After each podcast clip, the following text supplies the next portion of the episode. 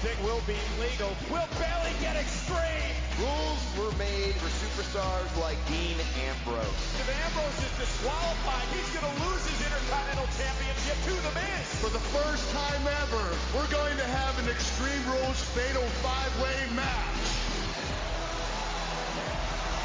And the winner will face Brock Lesnar for the Universal Championship.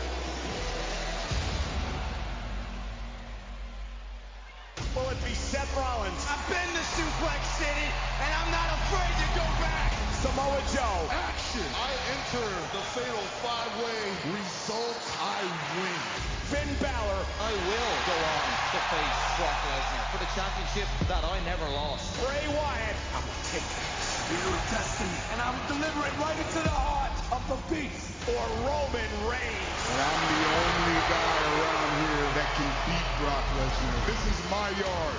Every man for himself. Who's the favorite? Everybody has an opportunity. One of five men could change the course of the new era.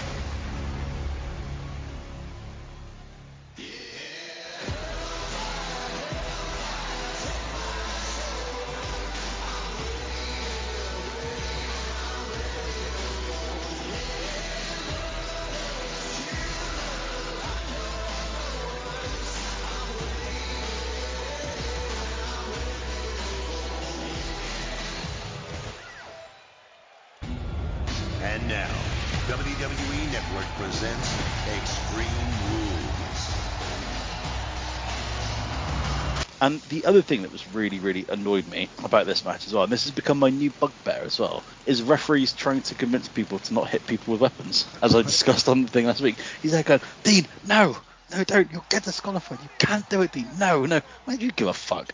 You get it over, and you can finish your job early and go back home and have a nice little bath. Whatever it is referees do afterwards, after matches. Surely, if you're a referee, be like, you know, I want this over quickly so I can just fuck off and watch some Netflix or whatever. But no, he's there. Don't do it. Whatever you do, so passionate. Dean, don't hit him with the chair. Don't do it. You don't want this. If he's dumb enough to go and hit someone with a chair, knowing what the stipulation is, then fuck him. Do you think, unlike the wrestlers that Jim Ross used to remind us, we're not paid by the hour? Maybe the referees are, which is why they don't want the uh, matches to end so quickly. I really see this. They're basically like they're like, okay, so we're gonna have a match. Like, can I make a suggestion, boss? Yes, referee. Iron Man match. no. Not again. You keep suggesting this. We're not going to have another Iron Man match. We can't have nine Iron Man matches on this one show. So please stop it. Broadway draw. Yeah, all right, okay. What about Broadway? No, okay. oh, Tom was like, "Can I think of anything else that goes?" I was think I was thinking of like when you get like a um either a gauntlet match, which you could make last for quite a long time, or one of those old hardcore matches from back in the day where they'd fight throughout the rest of the arena, and then the rest of the matches would continue, and then they'd come back later on. Referees be getting mad bunts. Like the one we covered not too long ago, Old Man, which also Yeah. included Dean Ambrose. Uh, He did. Yeah. against, against Luke Harper, which Well, the it- match went for 59 minutes officially. So yeah, the referee was Exactly. on for all that time. You'd be even you'd earn so much money. And then there's the other referee who's doing the Alexa Bliss and Bayley match. He's like, I can't afford to pay my mortgage.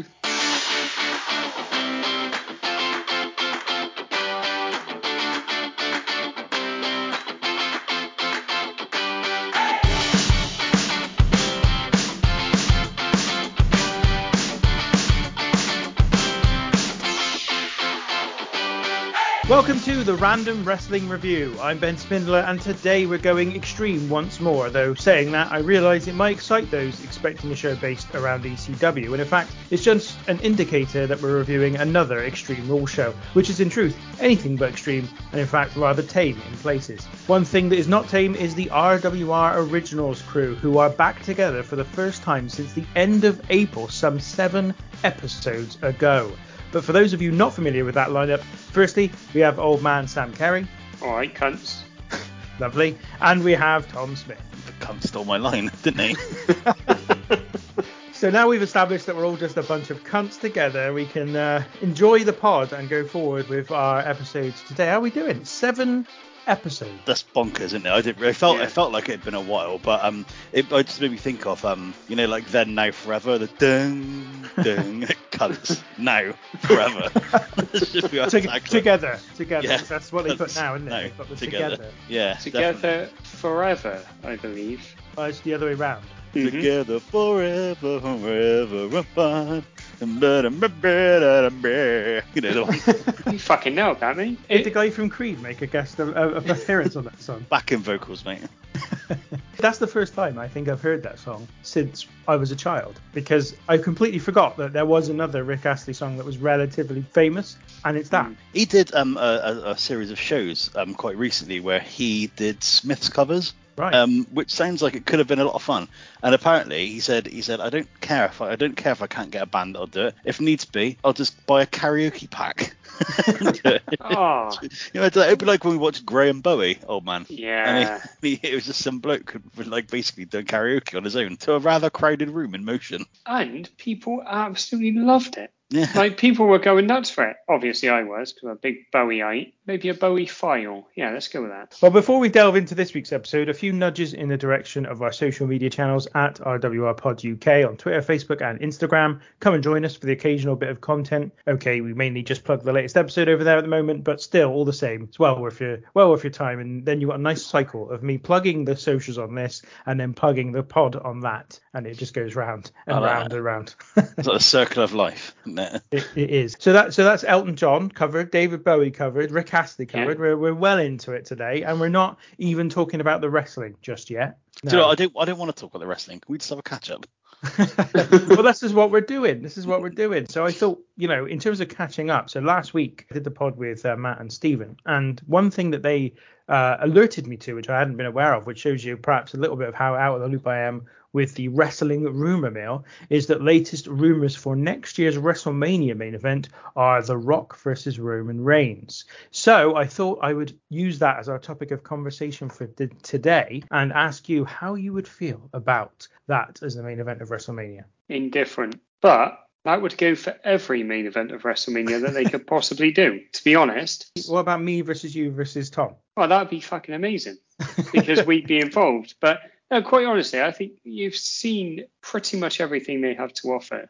So getting a 51 year old Rock in against his cousin would undoubtedly be good because they'd make it good. But I won't be overly excited about it.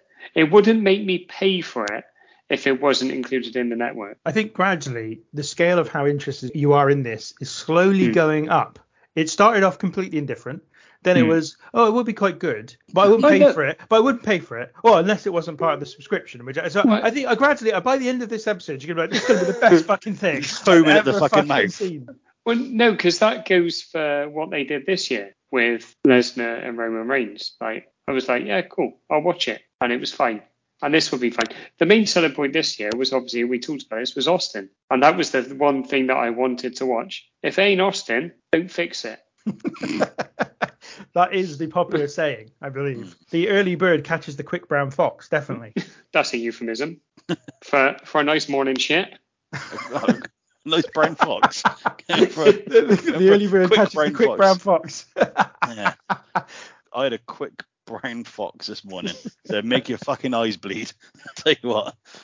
In terms of the Rock versus Roman, I reckon they could do it. It depends entirely on on how they decide to do it. If it if it just comes back and he's just like, I don't like you, you become a dickhead, and then the Rock's going to come back and does the same kind of immature baby-ish promos that he did in his feud with John Cena with the fruity pebbles and all that kind of shit, then it, it won't be very good. But if they make a serious storyline out of it, if they got to tap into the history of their family, if they get loads of people involved, make the match have, have come some shenanigans, because be honest, if it's the main event of WrestleMania, it's going to be going for about 20 minutes, you'd imagine. Don't think The Rock can go for 20 minutes, although he obviously, I mean, because let's be honest, he's in pretty bad shape these days. Um, and they could kind of do lots of stuff, uh, especially if they let like Paul Heyman have a lot of involvement in it as well. You can imagine like a really, like a really good like back and forth segment with Paul Heyman and The Rock, you know, two of the greatest talkers, you know, in, in the history of wrestling, going back and forth would be really quite captivating if they take it seriously and they allow them to maybe go maybe step outside WWE's comfort zone a little bit, then it could be really good. But if it if they just do, yeah, well, there you go, he's come back out, comes out of the Rumble, wins the Rumble, challenges Roman Reigns, it wouldn't be very good, I don't think. I reckon they should go a completely different angle. Don't really care about the build, to be honest. Whatever. They don't really need to do a build because it would sell enormous amounts. But they should do it sell it as Joe versus Dwayne. Really properly tap in to the family thing. No mention of their character names. Joe versus Dwayne. That's it. Lovely. And and they don't even say their second names. It's just Joe versus No, no. Dwayne. Yeah, yeah. They're doing the opposite of what they do with Triple H, where they call him Hunter when they refer to him by his real name. But then rather than referring to him as Rocky, they'll be referring to him as Dwayne. I like the idea of The Rock being the heel for it. I think he might be welcomed by the WWE fans as a heel after a few appearances. If he made a couple of appearances and got the pop out of the way, once that was done, I think the fans would probably turn on him, the regular fans, especially given the fact that Roman Reigns is kind of apparently turning a little bit now back towards a baby face. He had that. He recently said goodbye to some fans at a live event. I think seemingly he's signed some new contract, which might mean he's not going to be on the road as often. And it feels a little bit like that's the direction they're now going to go with him. And I I think if you had a heel Rock coming back to defeat him for the title that he's held maybe for two, three years or whatever the hell it will be by the time of next year's WrestleMania, then I could be I could be, I could be quite caught up in that. But I do also think that they should avoid at all costs The Rock earning the shot. I don't think he should earn that title shot. He hmm. should just get it.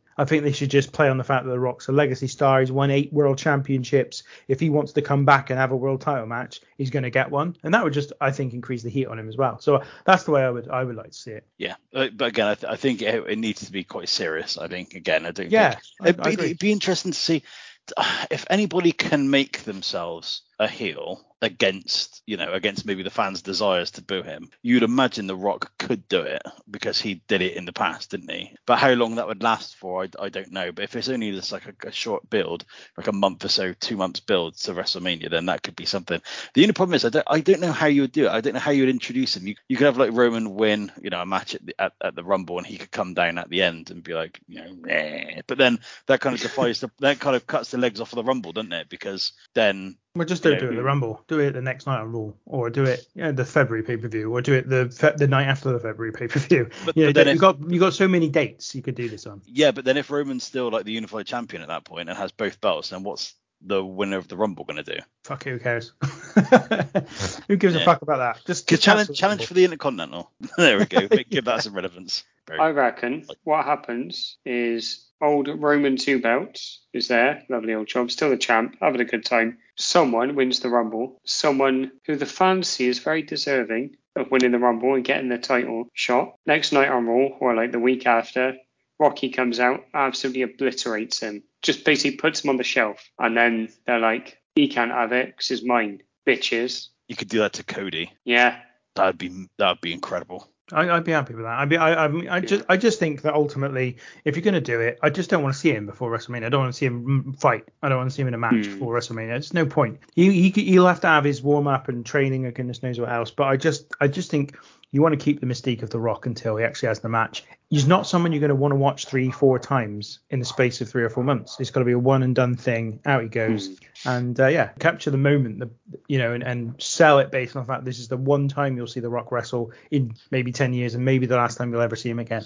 And you're having a babyface Reigns go over. I think so. Yeah, I think if, if you can, because then you've still got like the Rock's not someone you need to win at all. In fact, there's no no value in him winning whatsoever unless you're going to use him again, which, as I said, I don't think you necessarily want to do. And to think, you know, the Roman just if he retains the belts right the way through to that point, then another win against someone like the Rock just just reinforces how big this title reign is. So. That's the way I, I would go with it. Anyway, just an interesting one. They they brought it up right, that's it, sold. I'm in. I'm balls deep. Come on, come on, let's get it done now. Let's get it debuted tomorrow night. What day is it? Wednesday. I don't know. Whenever SmackDown is. No, no, no, no. Fuck it. He's, he's on. Uh, he's on 205 Live or whatever the show is these days. Oh, lovely old. N- NXT level up. Get him on there. Come on, mate. you imagine that if each walked out? oh yeah, that'd be amazing. So we are talking about today Extreme Rules 2017, and uh, we will now talk about our expectations. Didn't have a very good way of uh, going from one to the other, so I just said, fuck it, we'll do it, and we'll be a car crash. So expectations. Let's start with you, Tom. What were you? What were your hopes and fears? What were you looking forward to? What were you not? Give us the lowdown. I wasn't looking forward to anything. You know, you know, you know my um my my golden triangle, or whatever it's called, Tinky, that you talk my Goldilocks zone. Yeah. This is Golden Triangle. yeah. this is this is the this is the uh, the polar end of that. Yeah. Is 2017 WWE anything from like I said before, anything from basically WrestleMania 30 to now. I'm not interested in, or maybe I might be more interested in re- more recent stuff because I don't watch it anymore. But I was still probably watching, or at the very very least, being very disdainfully watching the odd matches here and there. Right in the period that I don't care about in the slightest, and I'll be honest, man, I kind of resented having to watch it. I was like, you know what you've Good. done here. You Good. know what you've done here. You've put you put this, and I've looked at, I've looked at the next show I'm doing, and it's also in the same fucking zone as well, which I'm also very looking forward to. But that being said, I did try to go with this with an open mind. I was very aware that I was probably going to have to sit through a Dean Ambrose match, uh, which I wasn't particularly looking forward to. Um, but I saw that they on the match was um, like the Hardy Boyz versus the Bar, which I thought could be quite fun. And I also noticed that it's only two hours forty-two, so it's not too bad.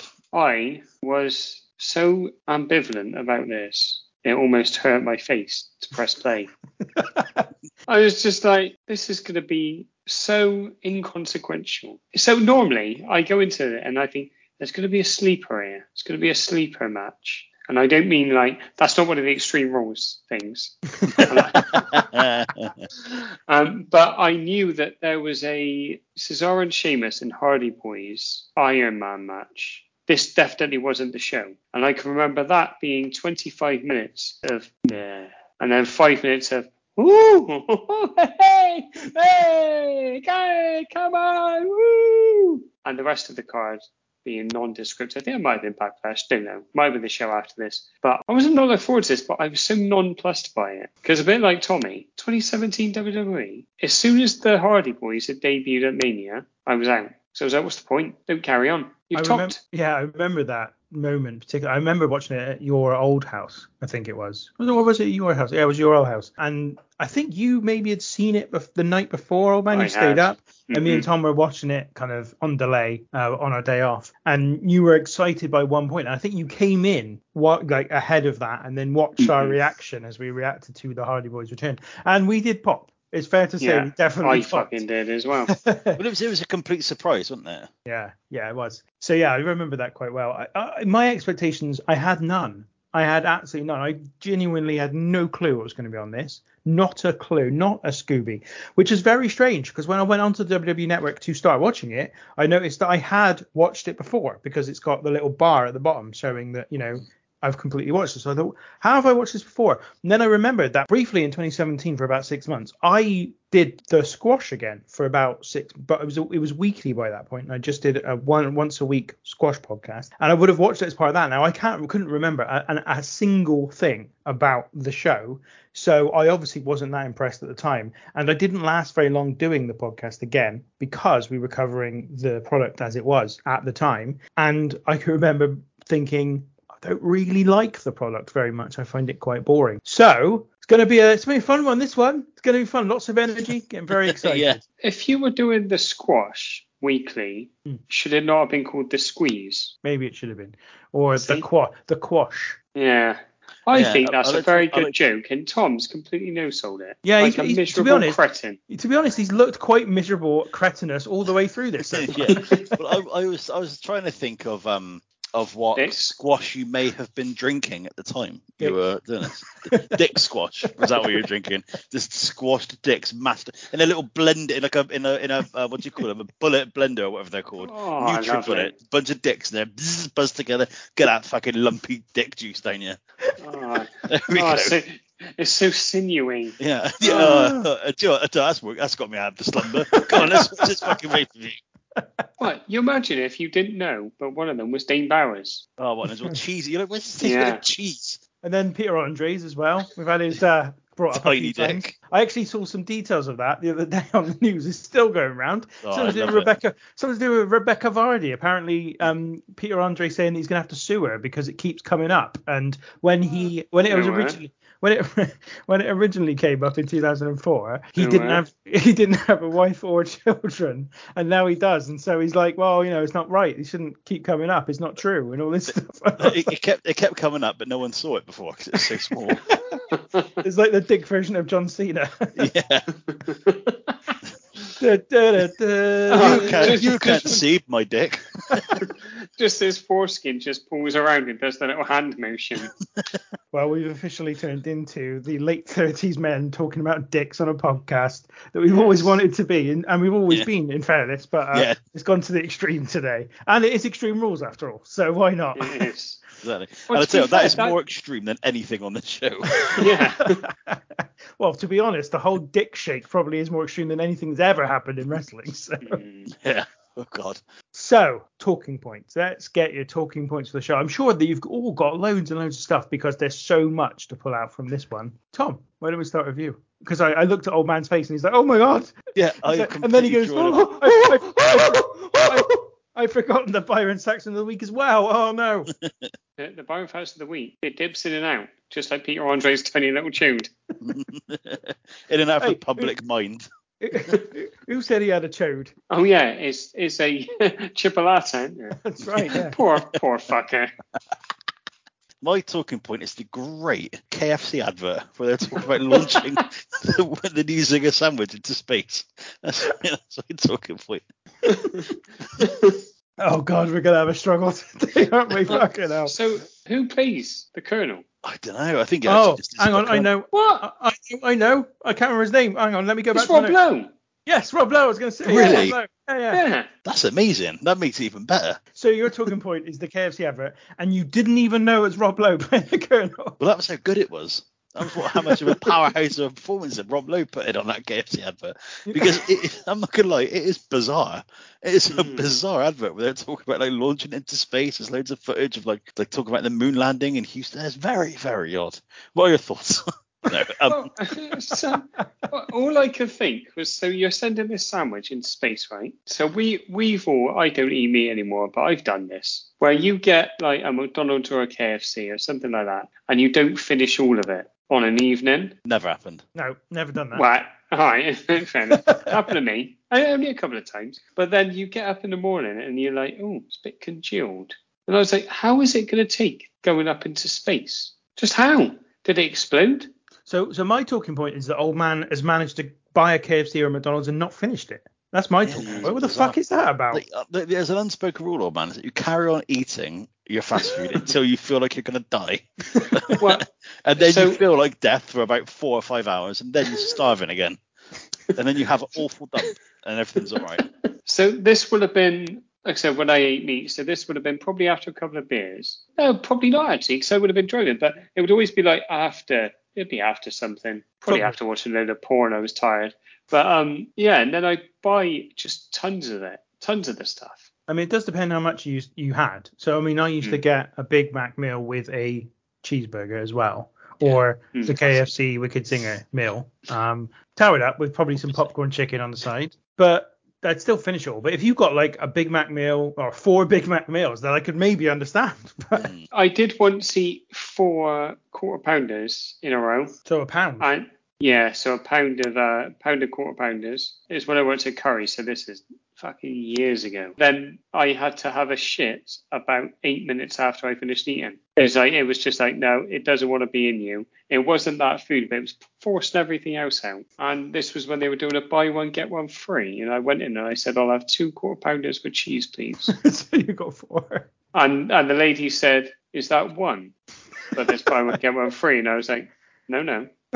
This is two with two free. And I ate them and I can't remember the rest. So the fever dream for about a month. It reminds me of when um, Johnny got ten cheeseburgers, didn't he? Ten of like Oh, the standard yeah. cheeseburgers, and there, we, he recorded audio of him um, ordering them, and uh, there it was like, oh, can I get? Cause I think his his girlfriend wanted one, is a cheese, so he was got to the drive-through window and he they had the little they had like the recorder on. He's like, can I get eleven cheeseburgers, please? And they were like, what? And he was like, 11 cheeseburgers, please. And they were like, our, our system won't let us sell 11 cheeseburgers in one go.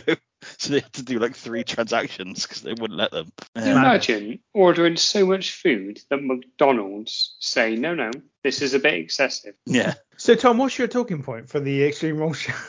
that was it. All right, fair enough. Oh man, what was your talking point? Ah, my, He, has, he hasn't bought you any time, has he? He's not bought you any No. time. Anymore. Well, unfortunately, because this will uh, this will grind my gears through the whole thing if I we don't talk about it as a talking point, is the tweets tracker Oh, that goes along the bottom. Which I remember when they started doing this, and it's the most agonizing thing in the world because it's like, ah, I've got no fucking life. Dean Ambrose is the best. No DQ, he'll still win. Hashtag was it Extreme Rules? what was the name of the show again? Yeah, and it's I uh, I can't not read them. It's like it's like if someone's like like dick fell out and you were walking down the street, you'd have to you couldn't not look. You'd be like, oh, I got no bloody heck. Like like in Porto when we were we were driving getting a taxi to the go karting place, and there was that guy just getting changed. I just remember Tommy just going, "There's a guy dick out over there." We all had a look. That's the tweet tracker. We had to look, and we all had a lovely old time, didn't we? and it's oh, it's horrendous. It's the nadir of trying to get your fans involved, I think, And- because social media brings out the worst in people anyway. But this is like, hey, if you if you post a really crap tweet, you could get on the show. Why don't you fuck off? Shove your I- Twitter up your ass. I'm not convinced that any of them are real.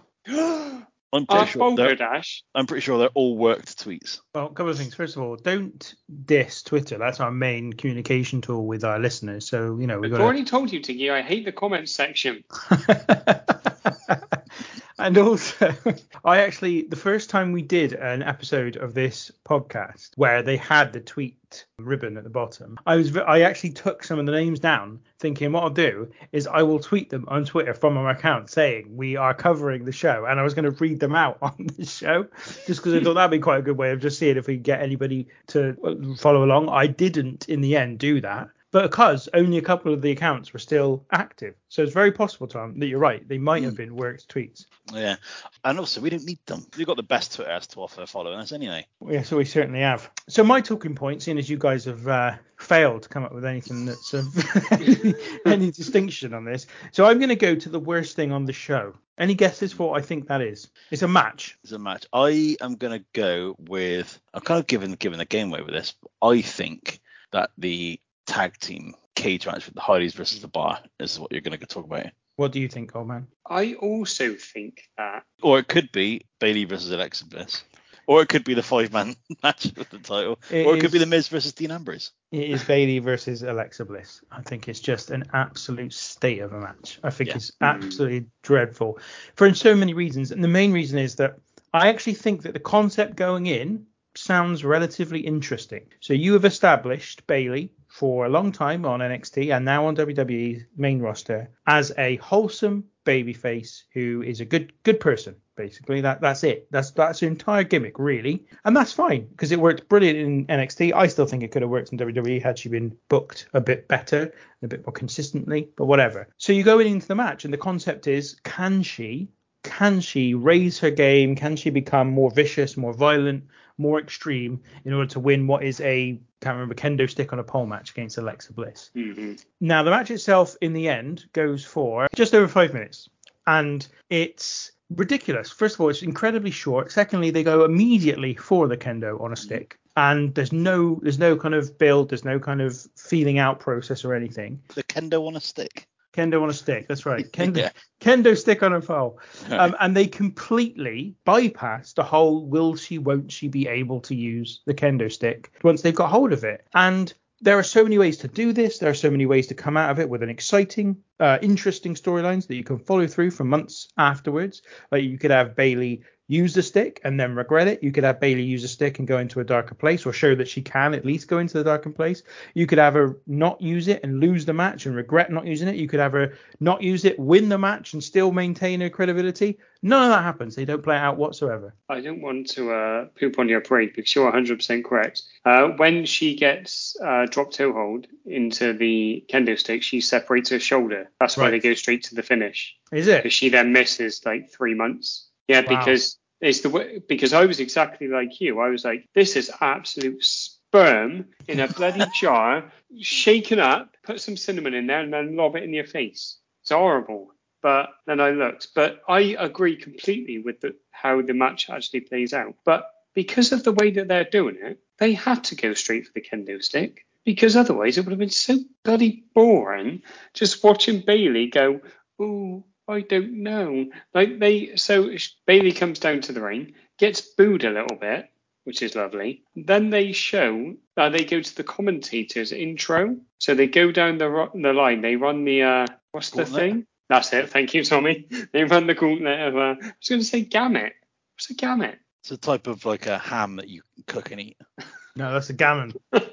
oh no, no, sorry, that's that's somebody who's old and uh, has Yeah, conservative views. Sorry. Yeah. But yeah, so when they're chatting to the old comms, Bayley's just stood there in the background, just tentatively, pensively looking at the kendo stick because she's like, I don't know whether I can use it. Of course you can, you silly woman. Put it in your hand, swing it. It's not difficult, is it? The match, like to your point, Tinky, up to the point with the injury is ghastly. Is the only word I can think to describe it. Out of interest, Armand, when where did you read about the shoulder injury? Uh, online, the interweb. yeah, where online? Uh, it was just um, you. I just googled Bayley 2017 injury because she I'm- misses SummerSlam. Well, yeah, because I'm reading it now on Wikipedia, and it says that she actually separated her shoulder in August. Ah, So I think this didn't happen. There wasn't an Hmm. injury in this. It was just a Fuck really fucking Internet. terrible match and a terrible, poorly booked match at Hmm. that. Well, good. Now I don't feel bad about potentially really slagging this match off. Yeah, well, uh, you know, I, I slag away. It's, it's it's shit, isn't it? I mean,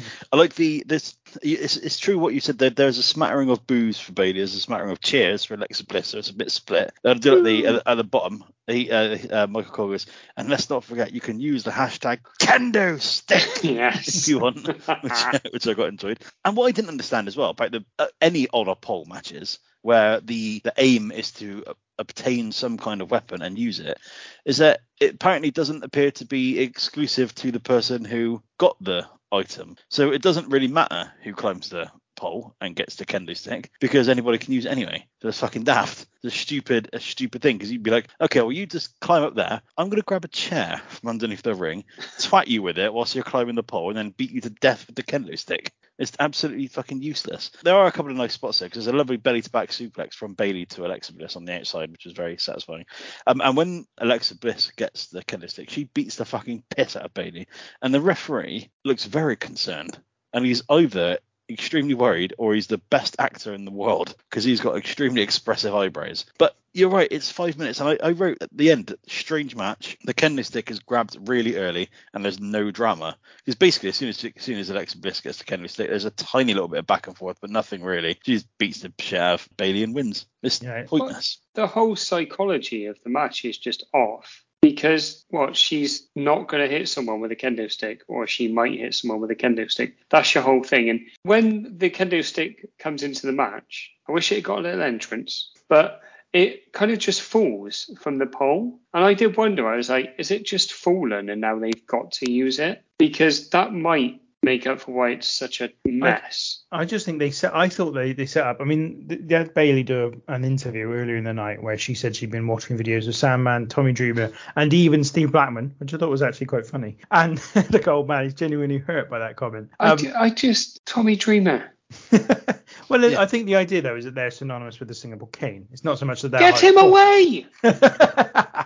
So But forget, anyway. she also she also watched Wonder Woman as well. anyway, so I thought they've set this up quite well. So she's going in, she she knows she has to be more violent, she has to show a harder edge, but there's this question mark over whether she can. But then to not at all explore that question mark is just ridiculous. You you've planted the seed. This is this could make your match. You know, this is going to be a, a show overall of probably quite decent in-ring action. I'm not saying anyone's going to be particularly excited or invested in it, but it's probably going to be pretty decent. Here's a chance to do something a little bit different. Here's a chance to not have a WWE style match. Just go in there and tell this story. Can can she bring herself to use it? Will she use it? Does she get to the thing first? Does she even go for the kendo stick? Does she just leave it and say, you know what, I'm gonna I don't need to get the pop the stick on a pole to win this match. It's still pin pinfall or submission. I just do it without using the kendo stick. Any number of things they could have explored with this match, and they did nothing. They just went straight for the kendo stick, both of them. Then, as you said, Alexa Bliss basically gets in and smashes the hell out of her. And Bayley is very capable of telling that story Yeah, I think ring so. as well. You know, she's very good. It's just, yeah, it, I, it's shit. innit? shit. Yeah, bins, bins. I tell you, what, I've got, I've got, a, I've got a little bins person to talk about later on as well. Actually, Oh, can't, can't wait for that. Oh, he's on eh? as well, isn't he? Oh, oh, Bins is on here as well, isn't he? no, Um, bins, bins isn't on it. Oh, one of the bin, one of the bins is. One of the bins. One of the bins is. We talk in code sometimes. We don't mean to. Now, seeing as this is quite early still in the show, let's try and uh, draw out draw out the first half of the show at least a little bit by talking about one other uh, other aspect. We'll start our chronological walk through the rest of the show now, shall we? Just to give us something a bit more on the f- front front side of this uh, podcast. Yeah. Com- This first half is front loaded to the back teeth, and you fucking know. We got some gold on here. Tommy talked about KFC. I talked about hating Twitter. What more do you want? Well, I want your thoughts on our commentary team, old man. That's what I'm looking for because we got Michael Cole, Corey Graves, and Booker T. You've had this team before, but they're in a different place than they usually are. Today they're up in the WCW position, just by the back of the fans. They stood up as well when you first see them. They're they're not sat down. They're all like kind of stood to attention. I guess this was, adds an element of class, doesn't it? yeah, I guess this was a way for them to differentiate Raw and SmackDown, wasn't it? Yeah. Hmm. I like my announce just- team to be stood up when they when they when they greet me. If I if I walk into a mm. room and someone stays stay sat down, I'm like, you're fucking scum. Stand up to me. And even even though they don't even though they're not in my room, they are kind of because they're on my TV, which is in my room. So I like them to be standing at all Yeah, times. but the issue is, is that one of the people standing is Booker T. So am I to assume that you weren't enjoy enjoying Booker T's commentary here? He's just bad. That's what he is. He's just bad. He's just incapable, unfortunately. There's one comment that I pulled out of, of his, which is in the first match, and it's not particularly stupid. It's just it feels like exactly why I don't like any really of, of the commentary team these days, and that is that it just feels so. I don't know. This is what he says: the IC title victory that he had. Hang on, hang on, Tinky. Yeah, do you reckon you could do an impression? No, um, not at all. The IC title victory that he had put him on the map. Mhm. He's talking about himself. Yeah. I'm like, no, it fucking didn't. Five WCW World Championships put you on the map. Multi-time WCW Tag Team World Champion put you on the map. Television Champion, US Champion put you on the map. Not the fucking IC belt, mate. Calling Hulk Hogan the N word, put him on the map. Yeah, exactly. And I just thought, why? Why has he said that? Like, Sorry, just. I'm thinking about that Hulk Hogan. I know you are. I know you are. As if you haven't seen it five billion times. It's just the way he puts his head in the hands. So good.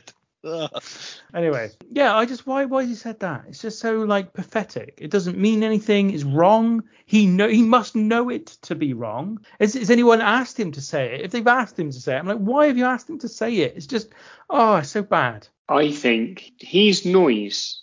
And if there's a silence, he's going to fill it, get the noise out. Was there anything other than Booker T that you thought about the commentary team? Um, to be honest, quite nondescript. I thought I didn't. They didn't grind my gears. Booker T, to be fair, just crap, but not not offensive. I think uh, they were just kind of all one noise. One thing I did find very strange is how Booker T sits. So whenever they'd come to have a little gab with them through the show, he'd sit with his legs quite wide apart and he'd be really leaning forward. So it was like he was trying to stretch his back out, but he decided against it. So it just looked like he was kind of hovering, kind of like Gollum.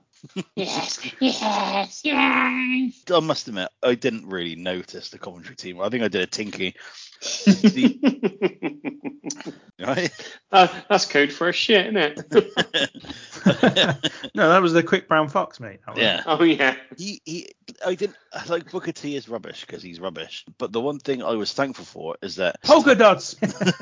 yeah, exactly. Do you know what? I'm going to memorize all that one day, and it's going to blow your minds. I'm very glad that Michael. I think the last time we had this commentary team, I think Michael Cole may have been a heel, and I think um, Michael Cole and Booker T were arguing constantly, which made it even more intolerable than it would be if it wasn't just for Booker T's odious commentary style. But I think that in in this one, it's not as bad because they just aren't doing that all the time which did make a difference for me. But like I said, I barely paid attention to it. It didn't didn't really resonate with me at all. Yeah, and I got a feeling not to, you know, not to put everybody off watching or listening, sorry, to the second half of this podcast, but I got a feeling not noticing things is going to be the general theme for the whole show because uh, a lot of it was pretty nondescript. I got to be honest, and I'm giving things away there. Clearly, we couldn't pull a lot out because you pulled out a KFC advert and old man pulled out Twitter as, as a concept. Yeah. Uh, fuck off Twitter, innit? right, we're going to take a break there, and when we come back, we will go through the rest of this show, and hopefully, we'll be able to pull something out that will be of interest to everybody. The Miz regaining the Intercontinental Championship he has been chasing for quite some time now. And speaking of championships, please welcome my guest at this time, a woman looking to reclaim the Raw Women's Championship, Bayley. Bayley, tonight is your rematch for the Raw Women's Championship against Alexa Bliss in a kendo stick on a pole match. Kurt Angle gave you the chance for this to be a straight up wrestling match, but you told him you were ready to get extreme. Now, there are some people, Alexa Bliss included, who don't think you have it in you to be extreme. How do you respond to that? Alexa thinks a lot of things. She even thought her This Is Your Life segment last week was good. But we all saw that she's no mankind or The Rock. So she can think whatever she wants. She doesn't know me. She doesn't know how much that championship means to me. And you're right, Charly. I did ask for this match because I'm ready. I've been watching Tommy Dreamer. I've been watching Sandman, the way he hits people. I even watched a little bit of Steve Blackman. You know what else? I saw Wonder Woman. And I couldn't help but walk out of that theater feeling empowered. I felt inspired. And it reminded me it reminded me why I came to the WWE and why I'm here. I'm here to inspire people. I'm not here to hurt. But I'm willing to do whatever it takes to get back at Alexa Bliss for everything she's done to me and everything she said about my family and regain the Raw Women's Championship. Right, welcome back to the show. And before we proceed, I've got a little game that we're going to play. It's really a game. It's really a game for Tom only to play. Unfortunately, old man. Sorry, you're not. Oh, fucking brilliant. you're not required for this. I'll just fucking.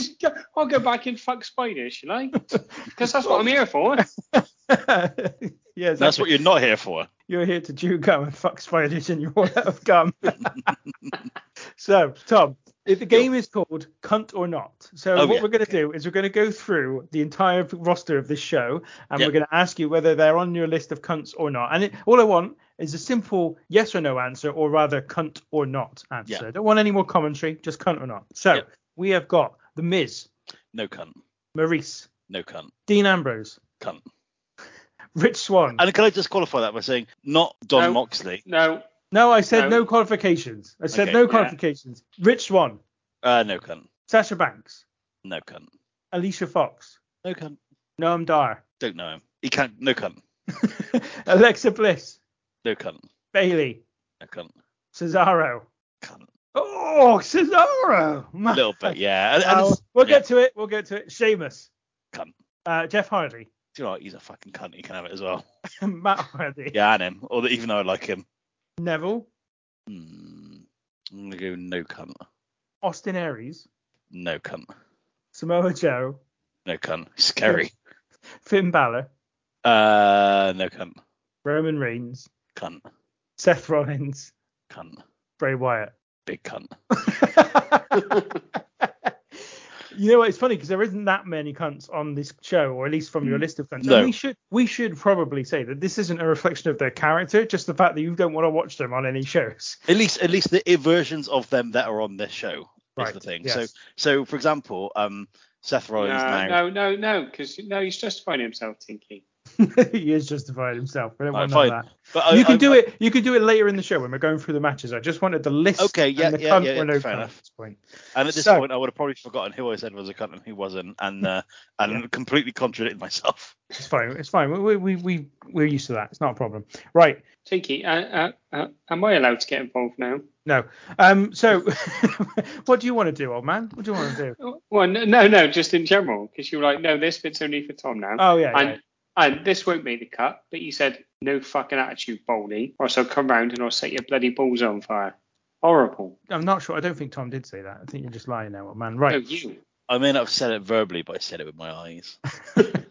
So after the commentators we've been introduced to who are stood up in near the entranceway, we get a hype video for the opening match. It is The Miz versus Dean Ambrose, and at this point I thought, oh my god, Tom is going to love this show. So the show, the uh, hype video goes: The Miz bigs up his success representing the Intercontinental title, then berating Dean Ambrose for bringing the title down. Miz says that Dean Ambrose makes WWE stars look just like wrestlers. The DQ stipulation came from Ambrose getting DQ'd in a match versus The Miz on Raw. So then have Dean Ambrose versus The Miz. It's the Intercontinental title match. If Dean Ambrose is disqualified, he will lose the Intercontinental title. And the end comes when Miz pushed Miz? Who's Miz? Miz pushes Ambrose into the official and the ref takes a spill. It looks like the referee is going to disqualify Ambrose for a little barge, but before he does that, Miz sneaks up behind Ambrose, hits the skull crushing finale, and gets the pin to take the title. Oh man, let's start with your thoughts on this one. Well, I mean, first off, this is a heck of a start to Extreme Rules, isn't it? Effectively, man can't get can't, can't get disqualified. oh, okay, cool. what we don't want, so anything extreme. That's what we don't want. But then I thought, well, what is extreme? And then I was going to look up definitions of extreme. Can be bothered. So Are didn't you- do that. You can get extreme boredom, Yes, we can. Do you think that's what they were going for? maybe. It, it should be said this is 20 minutes in length. This Yes. as well. Fuck It me, is. as, as, as ever. You get the Miz in the ring, and then, well, with with Maryse, you then get the recap video again. So you've got the same problem with Bayley, where they're just stood in the ring, just minding their own business, a bit like poor Sting at WrestleMania 31, just stood there. That's stuck with you, hasn't it? Because Tom Tom's really placed it in your mind from his Yeah, previous yes. uh, comments, Yes. comments on that. I just Uh, felt bad for him. I just did. I, I don't like Sting. I I, need to felt edit- really sorry for him. I need to edit some sad violins in the background. Definitely. Dean Ambrose's music, I'd forgotten how terrible it is. Like-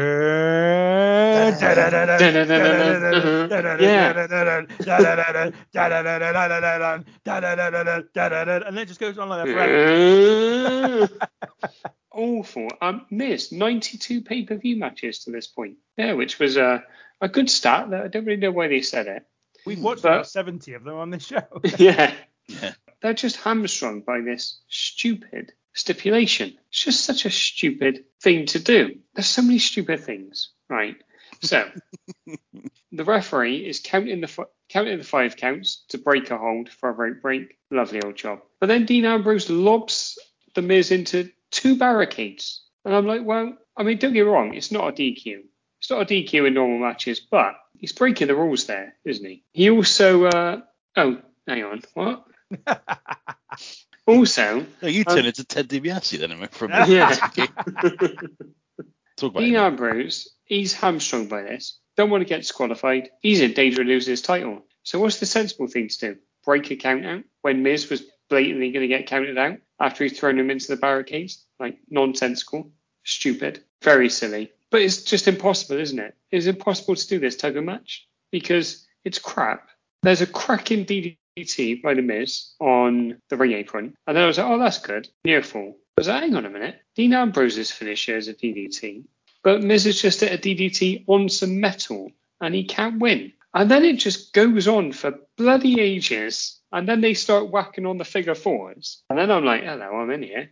Dean Ambrose is selling his leg, somewhat lovely, for about 40 seconds, and then forgets, and then comes back to selling his leg again. There's a nice little bit where the Miz is in the corner, he's like facing, and he grabs hold of the top turnbuckle pad, and that comes off, and then Dean Ambrose doesn't notice, goes to shove Miz's face into it, but puts his own foot up to block it, which I thought was quite a nice little thing. We get both of them selling a figure four, like they've been run over by cars, which I always appreciate because I think Tommy said this to me. I don't know whether it was on this show or before. Don't think the figure four looks like it hurts. I don't. I think it hurt. I think if I put it on one of you properly, yeah, bloody hurt. Might hurt me as well, but Because you've got I such also- knobbly knees, old man. that is true. They are very knobbly.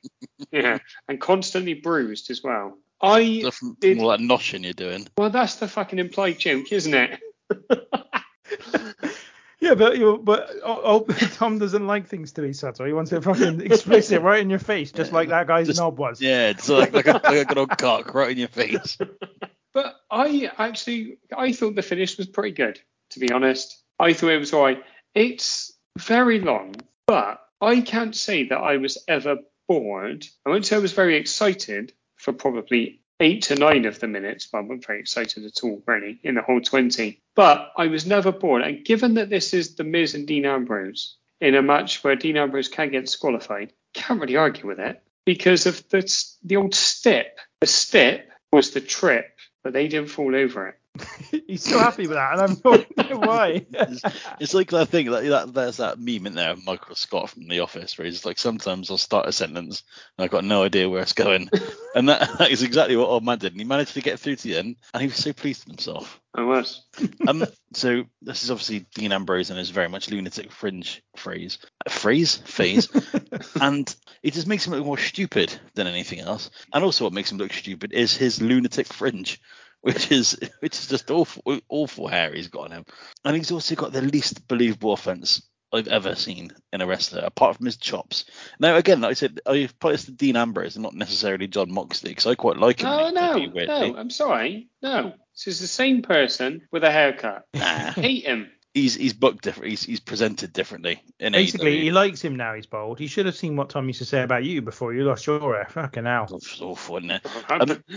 Believe me, I fucking know. I'm really glad that this match was first as well Hmm. because it meant that I wasn't dreading the Dean Ambrose match because I knew it was going to be over, but I did not realize how fucking long it was going to be. And um, the thing, the thing that I kind of thought about this was that the ending of it was so fucking stupid because what happens in the build up to the final, as I said, Maryse slaps the Miz and then gets ejected by the referee because the referee's too smart, too smart for all that. And then as he's throwing Maryse out of the arena, or telling her to leave, should I say? He's not physically throwing her. That's when the Miz throws Dean Ambrose into the referee. The referee gets out of the ring and starts yelling at uh, Dean Ambrose, dare I say, distracting him in a similar manner to what he's just thrown Maryse out for.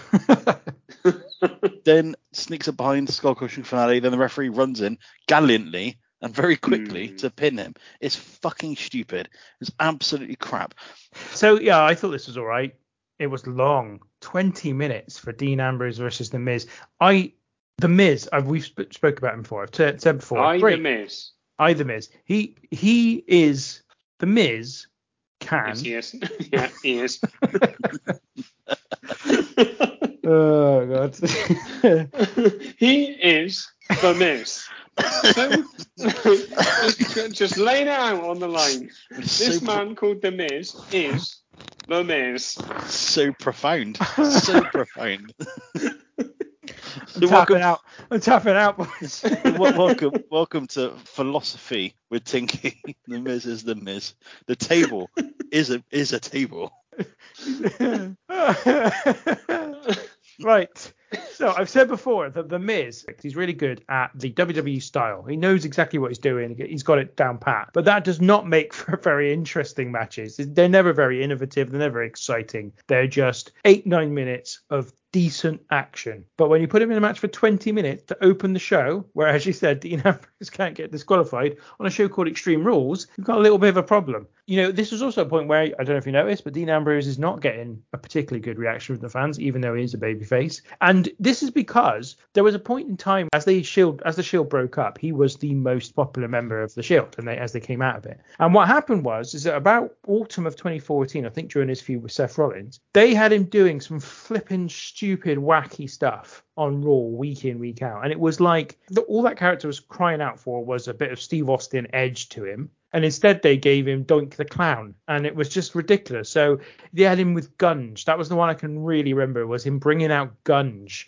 to throw at Seth Rollins. It was just so shit. After that, I think that just seemed to be what they did with him, and it just never worked because they wanted him to be this kind of unhinged, un- unhinged character. But what that seemed to mean to them was for him to play the part of Noel Edmonds at the house party. It was just fucking stupid, and it resulted in this kind of reaction. I remember when he had a feud with Randy Orton and he sprayed ketchup and mustard at him as well. That's it. That's the kind of thing they were doing, and just like this is so fucking shit. Could I just say that I got like a semi phobia of ketchup, so that would have been pretty awful for me. Hmm. Like that'd be like PTSD type stuff. So, so you're talking about the ketchup in that way, Tommy? Some of us have been there.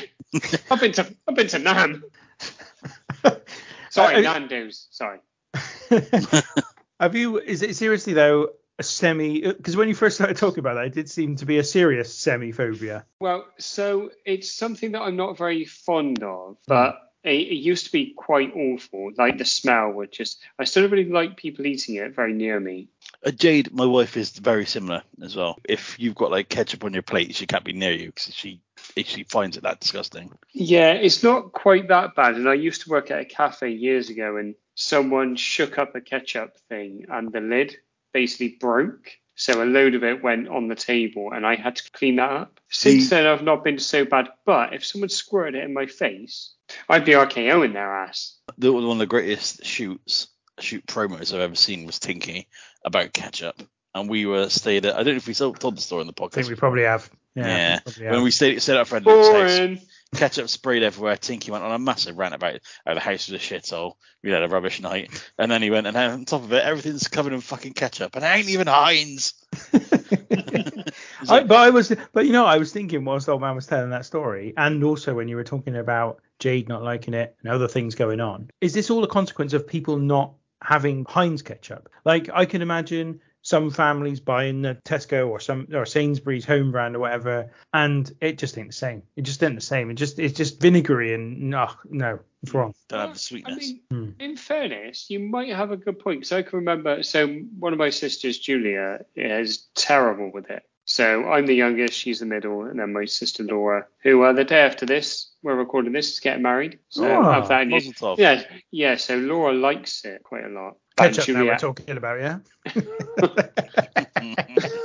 And you know what? Whatever makes her happy. And uh, it's also don't have to be involved unless I'm buying the ketchup. So yeah, ketchup. She loves ketchup, nothing else, Tinky. And uh, yeah, like Julia detests it, hates it like most people hate genocide. That's her with ketchup, like really bad. And I'm kind of somewhere in between. But if yeah, if someone like started squirting, I think any condiment being squirted in my face would kind of be annoying, to be honest. Hmm. Hot sauce burn the eyes. Barbecue, delicious, but really sticks in the beard, terrible. Mustard, well, it's just annoying, isn't it? Stain your face for a bit. Ketchup, nah. What other condiments? Uh, vinegar. Oh my god. Imagine having a gallon of vinegar lobbed in your face. Horrible. Okay. I can't ever feel like the old man's going through a bit of an Alan Partridge phase Yeah. here, where he's took, he's going on a ram, ramble about fucking condiments going in your face About- and, and, and analysing it in the style of Roy Keane. I mean, it's just like, I mean, you just ketchup. Why are you doing that? Why are you doing? Why you got the ketchup in your face? Just fucking hit him. Stick it up your bollocks, Mick. Just fucking hit him. so we've we've established that we weren't blown away by Miz and Ambrose. Like, it was okay. It was okay. I didn't mind it. Well, I didn't find it boring, but I just went over my head a little bit. By the end of it, I was like, okay, well that's done. Thank God. Uh, the highlight was at the end of the match, seeing a guy in the crowd, reasonably close to the commentary team. We get a good view of him later, dressed like Virgil, with a million dollar man and an IRS next to him. Lovely. Yeah. Lovely Absolutely stuff. lovely. Yeah, absolutely lovely. Yeah. Okay. Next up, we had an advert for the Money in the Bank pay per view that was coming up, which I assume was a SmackDown exclusive. And then we had a backstage interview with Bayley, which we've discussed, where she's talking about Alexa Bliss, blah, blah, blah. So we have next a mixed tag team match, which goes for just over six minutes. It sees Noam Dar and Alicia Fox versus Rich Swann and Sasha Banks. And the end comes when Rich Swann hits a Phoenix Splash on Noam Dar for the win. After the match, uh, Rich Swann and Sasha Banks have a little dance, make a little love, and get down tonight. Actually, no, they just had a little dance. Yeah, this match is pointless. But what I will say is my favorite bit in the match was when at the uh, beginning, uh, when I think it's uh, Sasha Banks and Alicia Fox, WWE legend Alicia Fox, um, kind of start the match off, uh, and uh, Sasha Banks goes to go over, and Alicia Fox just hugs Noam Dar and just starts waving her leg at Sasha Banks, but because her legs are so legs are so long, it's like she's swatting her away. It just made me chuckle. I've got hardly any notes about this match, but I there's a bit when Michael Cole really, really channels in a Don West. He goes, he goes, Rich Swann, he's so quick, he's so fast, he's so agile. it's like, what? oh my god! For a moment, I was like, oh, big Don's, Don's turned up out of nowhere. the Phoenix Splash that Rich Swann does is is very impressive, and there's also a pretty impressive. Uh, he hits uh, a runner off the top rope on Dar. Dar's sat on the top rope, and Rich Swann jumps up and does a hurricane from standing position on the mat, Mhm. which is in, an incredible piece of athleticism. But um, aside from the fact that Rich Swann and Sasha Banks have got similar coloured outfits on, that was that was the highlight of my match. It's no Southern Boys versus Midnight Express, is it, lads? Let's put it that way. Um, But what is just- you are yeah. comparing it with, you know, the Mona Lisa of tag team matches. Yeah, but this, this, as you said, this six minutes long. It felt longer than that to me. I was like, "Oof, this is a bit rough. Didn't enjoy it. Thought it was completely inconsequential. Best thing about it with the get was the outfit and the little dance at the end. That was it. You know what? Don't necessarily disagree with you, Tommy. I don't know what else they could have got out of this. Being quite honest, this match is taking place because Rich Swann is from Baltimore. That's why. That's the whole reason for this match. being- And I ain't really got a problem with that. And like mm. you said, you, get the Hurricanrana, you get an introduction to the Spanish commentators and the German commentators, one of who's been ill. I mean, what more, what more do you want? Yeah. A. Hurricanrana and the introduction to the Spanish and German commentators, one of who's been ill. That's amazing. There's also an incredible kick by Rich Swann to Noam Dar, and I've written spring high, but I don't know what that means, so I don't think it says spring. I think I've written too fast and it doesn't make sense. But I thought this was all right. It was fine. Like like you said, it was fine. I, I feel like I'm going to use that word over and over again for this show. I thought that the opener was fine. I thought this was fine. It's one of those shows which I imagine probably some people will criticize for the fact that Sasha Banks is in it doing relatively nothing and nothing important.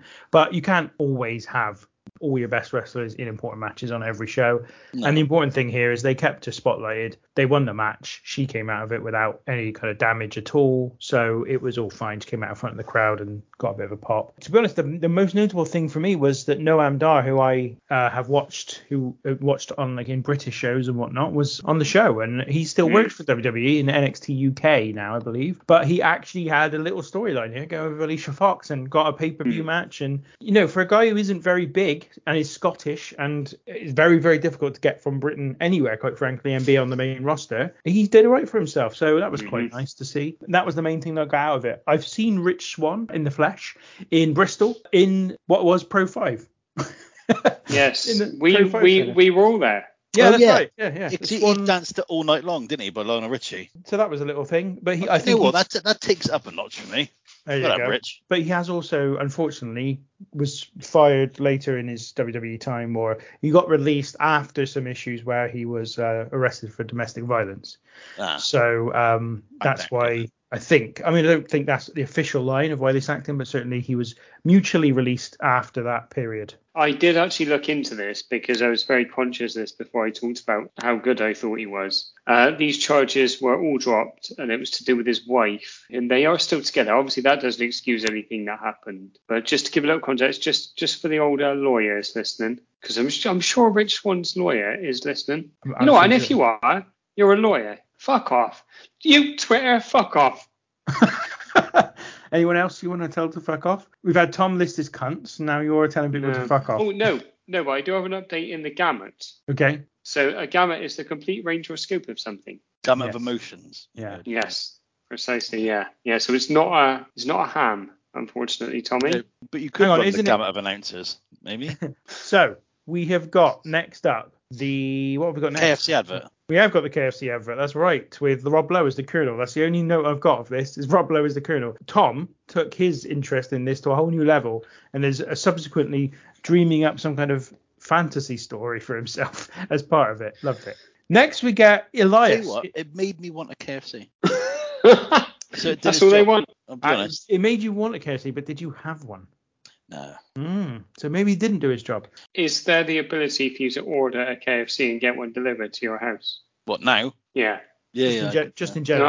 No, there is. Oh, because if it if we would have been going out, I'd have been like, well, that's fair enough. But if you could just order it on your phone and you still didn't get one, Mm. well, Rob Lowe needs to up his game. I. Certainly does. He, uh, if, if for no other reason than he's doing KFC adverts dressed up as the Colonel.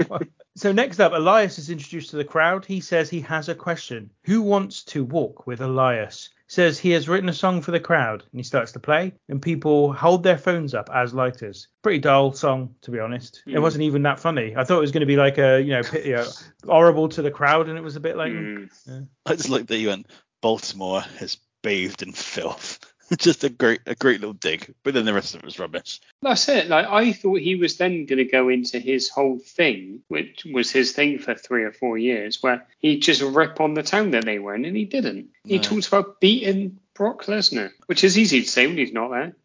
And at the end of it, Michael Cole says possibly the most disrespectful thing he's ever said, where he says that sounded like it belonged on the Ghost of Tom Joad, Mm. which is a very good Bruce Springsteen album, where, where all of the songs are better than that. So Michael Cole needs to wind his neck in. Then we get all the Bayley and Alexa Bliss stuff. Then there's another advert for Money in the Bank pay per view, the same There one as we had not long ago.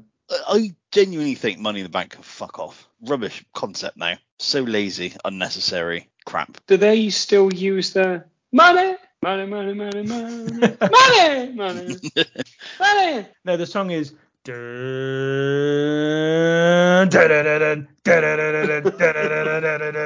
money. right. Hey, we, maybe they should get Pink Floyd money, but play the whole song, which is I think is about seven minutes, over just a rolling clip of various people going. That that'd sell some fucking P premium live events. Next up, Adam Jones of the Baltimore Orioles is shown in the crowd.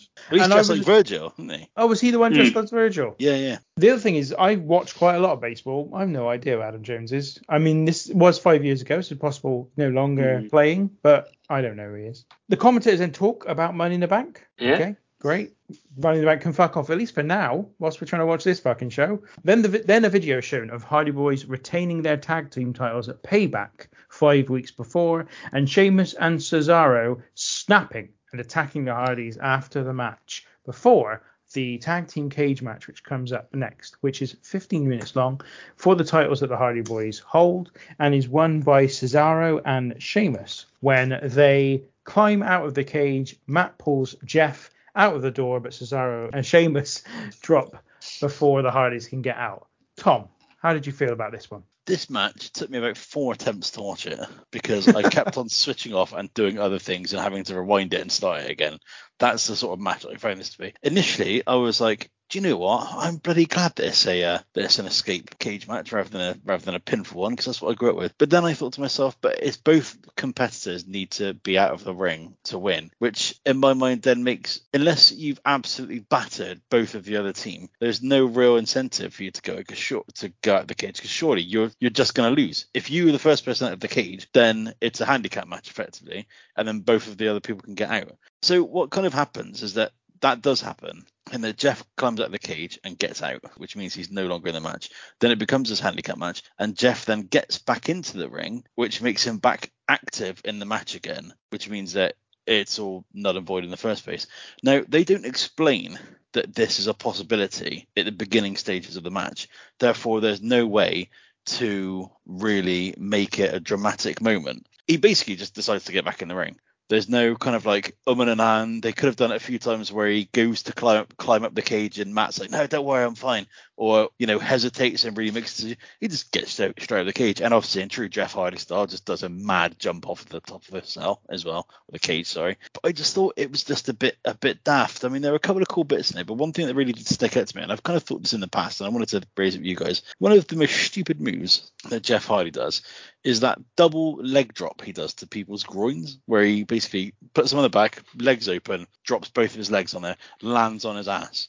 Tell you what, he's gonna fucking piles, isn't he? If he ain't got piles now, then he will have some serious piles later on. But I just thought it was daft, and there's there's a really dumb bit when Jeff Hardy's out before he makes himself active again. Sheamus tries to get out of the door of the cage. Matt Hardy then stops him and then doesn't make any attempt to get out of the cage, out of the door that's basically open. It's just so crap. There's no psychology in the match about how to win it. The, there's just a kind of build up to kind of these what I think they think are cool spots in the match, but there aren't. So there's like bits where like the Hardy Boyz are ramming the bars heads into the cell, but it just doesn't look particularly effective. There's a double razor's edge that the bar do on on one of them on Matt or Jeff Hardy, which again I think people think would look cool, but it just looks a bit weird. It just doesn't look very good. I just didn't think this was very good, and there's no drama, there's no reason to care about it really, and yeah, it just doesn't don't do anything for me this match at all. I think this did even less for me than it did for Tom because I actively hated this because so when they're talking about the rules, uh, right, no pinfalls. Suppose there's one less person in the ring because you'd imagine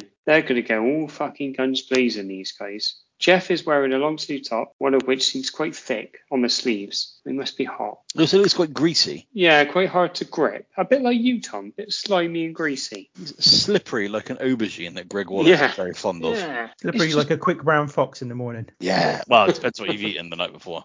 this is just really plodding. And it's for every reason that Tom's outlined, in that both people in a team have to get out of the ring. So where's the incentive? And the commentators even point this out. They're like, well, the trouble is, is if one of them leaves the ring, then the other one's on their own. And what that leads to is it leads to they lost me at this point. I don't know whether it is like three or four minutes in. Sheamus hits a power bomb. I think it's to Matt Hardy from the cage, kind of, but he's kind of stood on the top rope. But Cesaro's with him, and he power bombs Cesaro as well. I'm like, well, this is why you have to do this because you can't have Cesaro just stood there on the rope not leaving the ring. And I was like, this is terrible. And I likened it to an end of season mid table clash on a hot day. They're just going through the motions. They're not really trying, I don't think, to be honest. The finish is terrible, I thought. Like, there's no other way they could have gone. But because of the way the match is, the finish is just terrible. And it all it felt like was a showcase for Jeff to hit the whisper in the wind from the top of the cage. That was all it was. Terrible and about as disappointing as a non-smooth, what was it, brown fox in the morning. Quick brown fox. Yeah, like a slow brown fox that's kind of agonising and tears you up a bit. Early bird catches the quick brown fox. The guy who the guy who lays in, that fox ain't coming out for nothing. I'm telling you now. That right. Fox is going to make a right mess of the bed. Yeah. I thought this match was fine, but that's how I felt. about it. I just, I was like, I don't really care. I don't know if anyone mm. really does either. And I did, I picked up on all the things you picked up on. I just thought this is just silly. This is the truly the time when a cage match should be cage classic, i.e., pinfall and submission only, not escape, mm-hmm. because it makes no sense. It's fucking tag teams. And as you said, if one of them gets out, the other one's on their own. So there's no incentive to, to leave the ring if you unless you leave together. And they weren't trying to do that. And they made the point on commentary that the Hardys have been involved in three of these matches in the past. Uh, I think there'd been four previous t- tag team cage matches, and three of them involved the Hardy Boyz. And yet they're still fucking shit at it. They still fall foul of the the fact that Jeff Hardy got gets out of the ring. I can even remember the one they had against the Dudleys. It's Survivor Series 20, 2001, I think it is, when Jeff Hardy. The- it's the other way around. Matt Hardy gets out of the ring first, and then Jeff Hardy goes to the top of the cage, looks like he's about to escape, but instead turns around and does some kind of move off the top, and they lose the match. And I just thought, you know how to win this match. You've been in these matches. The commentators have made the point that you've been in these matches. How are you so phenomenally shit at them? So I just thought it was really poor concept. Thought the match was fine, but I just thought that the all the psychology was to shit, and I hope that they learned their lesson with this one and didn't go back to it. But I'm sure they mm. have done. I'm sure they have done. So next up, we get a WWF Network advert. Then we get an advert hyping Neville. No, sorry. Then we get a video hyping Neville versus Austin Aries, detailing Neville's reign as cruiserweight champion and his previous disputed wins versus Austin Aries. The match is for the cruiserweight championship. It goes for 17 and a half minutes, and it ends when Neville hits the red arrow to the back of Aries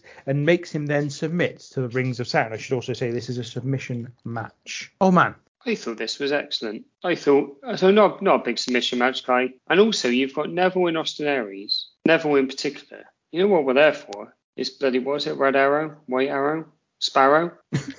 Quick Wood, Fox. It's, it's Wood Sparrow that he does off the top, so that's why we're here. But I just thought this was really good. It's nicely paced. They work over some body parts, my new favourite thing. And there's a cracking finish with the old uh, with the old Wood Sparrow onto the back, and then the um the Rings of Saturn, which looks absolutely horrid to be in, I must say. He doesn't do the um head spinning thing which Perry Saturn used to do when people were in it, which is a bit of a disappointment. But let's be honest, he's no Perry Saturn. But I thought this was just really good. I've got barely any notes on it because I just thoroughly enjoyed it. There was a cracking neck breaker through the ropes by Austin Aries, where it looks like he's gonna. So he's on the outside on the apron, and it looks like he's gonna neck breaker him and go all the way to the floor. Luckily, he doesn't. So otherwise, I think Neville would probably be dead. But yeah, I thought this was really good. There was a very odd thing where there were rope counts. And I was like, hang on, this is a submission match. Surely it's no DQ. Don't know so. whether I'm right in this, but yeah, I thought this was very good. I was trying to figure this out when I was watching it, whether it's just everything we've watched has been adequate to this point. And this was well above adequate, like a significant way above adequate. But whether it was quite as good as I think it was, or whether I was just lost in the above adequate hype that I'd worked myself into. Tom. I thought this match was all right. I thought it was decent. I won't go so far as this as this old man did, but I thought it was all right. The problem is, I mean, there's some great technical wrestling in there, some great stuff at the very beginning, lovely chain wrestling between Aries and Neville at the beginning. Neville with his yeah, bins bins face, you know, makes a better heel than a baby face because he has got that bins face, hasn't he? Um, and Austin Aries has got such a late 90s boy band haircut. If he had a goatee, it'd be perfect. And he's got a phenomenal jacket on when he comes down as well. Absolutely phenomenal. And there's also a sign in the crowd that says string bean section. which I didn't know what that means. but the problem is, it's a good match, but no one gives a fuck. No one cares because it's on 205 Live, which presumably no one watches. So it's just they do their best. Like Neville does some really tries like to get the crowd engaged and heal off a little bit, but just no one, no one cares. And 17 minutes is far too long for a match that no one gives a fuck about. The match in itself was decent, but all of the situations around the match detracted from it for me. That's basically it. Oh, and the other note I've got is that the, Neville was a fucking brilliant technical wrestler that we've talked about before. The Red Arrow is absolutely phenomenal because he doesn't at any point look like he's not in control. It's, uh, it's, it's an absolute masterpiece that move. But it just was a bit, yeah. Again, it's a bit, a bit, bit something or nothing really in, in the overall cons in the overall scheme of things. How dare you disparage 205 Live uh, the way you did when you consider that um, Corey Graves suggests that it's the most exciting hour of television? He doesn't, he doesn't watch the chase, does he, old man? no, he fucking doesn't. Uh, tell you what, if Bradley Walsh got involved in 205 Live, I'd be all over it. Like fucking white on rice. Although it, they don't do anymore. But if Bradley Walsh was on there, still be going. My new, my latest uh, quiz show watching on uh, television is the One Percent Club, which is a cracking little uh, hour of television. I rec- highly recommend. Oh no, is is that the one with Lee Mack constantly making Yeah, it unfunny jokes? Oh, I quite like I quite like Lee Mack when he's uh, when he's not scripted. When he's scripted, i.e. he does stand up or he does that shit not going out, he's pathetic. But when he's off he's off script, he's actually quite funny. So do you like him on Would I Lie to You? Yeah. Do you know what? He's got this thing that every time after he tells a joke, he looks really pleased with himself. It annoys me. Hey, Like old man. hey, yeah, there's nothing wrong with that. But he's not. Old man's not a professional comedian. What? So he's Hang a, he's a a, like, What? yeah. Take that back. Take he thinks that back. he thinks he is, but he's not. Hey, someone once paid me a fiver to stop telling jokes. That counts. Yeah, I thought this was all right. It was fine. It was fine. um, but that's all I've got for it. This was such a weird layout of this card. Co-main event. This is. Well, I mean, The I wouldn't, go that, I wouldn't go that far, but it's not it's not necessarily that. It's just that the the opener is 20 minutes long. Then you get two matches, one of which is for the women's title, and they last a combined 11 minutes, so they're really short matches. Then 15 minutes for the steel cage tag team match, and then 17 and a half minutes for these two they're given, and then the main event's given nearly half an hour. WWE don't often indulge in that kind of length match for the last three matches on a show, and not that I felt it was particularly bad, it was just odd. I just don't feel like this is what WWE audiences are accustomed to, and therefore I was not expecting it. Was was there a, bland, a brand split? A bland split. That's that sounds so fucking right. So and this was a Raw exclusive pay per view, presumably. That's right. So that goes to show that like they just didn't have enough people to put on a Mm. better card, or they had five of their stars all in the main event. That's another thing that they did Mhm. have. They did have. So yeah, 17 and a half minutes. It was okay. It was fine. I didn't dislike it, but the fans didn't care about it. Like you said, it's on 205 Live, or even if it wasn't, they weren't really showing the cruiserweight division that much love, other than just giving them these long matches, which is just doesn't feel like a WWE style match. And I felt like the crowd reacted to it accordingly because they are a WWE crowd. So why would they uh, react to it any better than they did? Is it not just a ploy to get eyes on a product that's so cheap to make for them that they're just like, yeah, if we can get 10 more people watching, that'll be 11 watching. and they're like, you know what? That's a bloody win, that is. Well, if it did, if that was the case, then they wouldn't have cancelled it, would they, earlier this Hmm. year, and replaced it with NXT Level Up, which, of course, as we know, The Rock is going to return on tomorrow. uh, Yes. on tomorrow's episode. Incredible. Uh, you imagine if he fucking did? and we fucking called it. But this show will come out after. Yeah, so no How one will annoying know. that'd be. Yeah, no and he and he and he's trying to claim himself as a cruiserweight. I'll tell you what, that's bloody golden. That is. That's bloody gold content. That would be. They had that with was it with with Matt Hardy when he was version one, where he clearly wasn't a cruiserweight, but kept on saying that he was. Yeah, and they were with obviously the Hollys, but the opposite, pretending they were Mm, super heavyweights. Uh, it's time for the main event. The hype starts. Show showing- Mark Henry. Oh shit, yeah. Sorry, that's trademarked as well. I shouldn't say that. Okay, so next up it's the main event. We've got a hype video showing Brock Lesnar winning the title at WrestleMania, and Kurt Angle, who was at the time the general manager of something, announcing a five-way match for the title shot at Extreme Rules. Then we have some hype for each of the competitors in the match. Any thoughts on the hype video? Well, just it reminded me that they had a pay per view after this called Great Balls of Fire for some reason. like, again, again, WWE really showing that they're in touch with what's cool at the time. Mm. A Jerry Lewis song. Is it Jerry Lewis? Jerry Lee Jerry Lewis. Lee Lewis, yeah. Jerry Lee Lewis, yeah. Great Balls of Fire. Like what? A song popular 50 years prior. what a great it balls might of even- fire. it might even have been closer to 60, you know? Yeah, you you can you can like get your head around the names of most other live events, Money in the Bank, Extreme Rules, even even the more abstract ones like Backlash, Armageddon, and, and what have you. Great Balls of Fire. way this like? Do you know? what? I really like that song. My next pay per view is going to be called Bohemian Rhapsody. you know I mean? In fairness, mate, in fairness, uh, you obviously haven't watched Great Balls, Balls of Fire because in the middle of it, there's a there's a match where basically fireballs are thrown at the ring and all the wrestlers have to try and dodge them, and the last one to die is the champion. Do you know that sounds amazing? I watched that. that should be another round on your ITV based wrestling game show. yeah, definitely. Uh, so Corey Grave pushes Rule Talk, which will follow oh, Extreme Rules. I actually had a question. Ever watched it? No. Who watches it? Do you reckon? I don't know. You'd have to be a fucking sad sack to watch that, wouldn't you?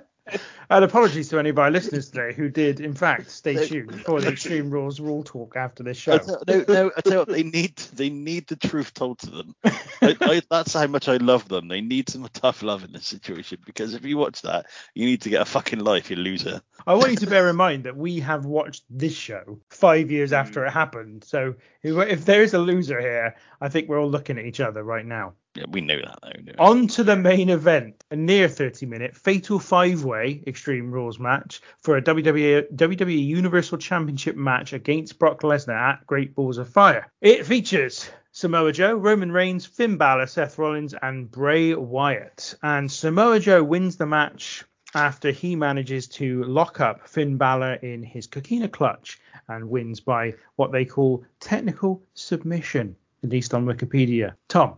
Bray Wyatt's music is amazing. Isn't it? It really is. That'll be the one that goes. That'll be the one that goes.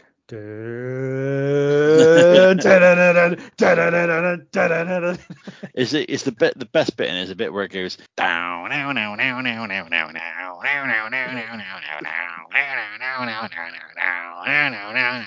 now Goodness gracious, great balls of fire. This oh fuck me, this match is boring. Again, I just find it so boring, middling. Just, uh, just yeah, all right, all right, Bins. bins. I'd rather be in the bins. so kind of to start us off with, um, I think like basically Seth Rollins, Samoa Joe, and Bray Wyatt and Roman Reigns. Uh, Bray Wyatt and Finn Balor, sorry, kind of like off start fighting. Roman Reigns just stand there, stands in the ring, and rather than goes to show like still how green he is at this stage, because rather than most most people in that situation, most wrestlers and most seasoned wrestlers, will kind of make make it look like they've made it a deliberate choice, whereas he just stands in there, don't really look look like he know what he's doing. He just stood there just a bit gormlessly in the middle of the ring, so he'd be like, oh, I don't know what I'm doing. In fairness, like I used to go for old rumors. I think what he does is he walks around and he's flexing. And he's just like, they didn't want any part of me. I actually, that was one of my highlights of the match because I really liked what he was doing Yeah, at I, this I point. I didn't Yeah. get that at all. But then Bray Wyatt and Joe basically team up and start running around. They, they do a bit where they just like run around the ring, holding the steps and running into people, which is so fucking stupid. It's so daft. And it's my, this could be MVP worthy because I'm, I'm really struggling. It's either Rob Lowe or it might be it might be the ref with his cracking tan because this referee's tan is absolutely phenomenal in this match. Ray Roman Reigns is this is like Ray.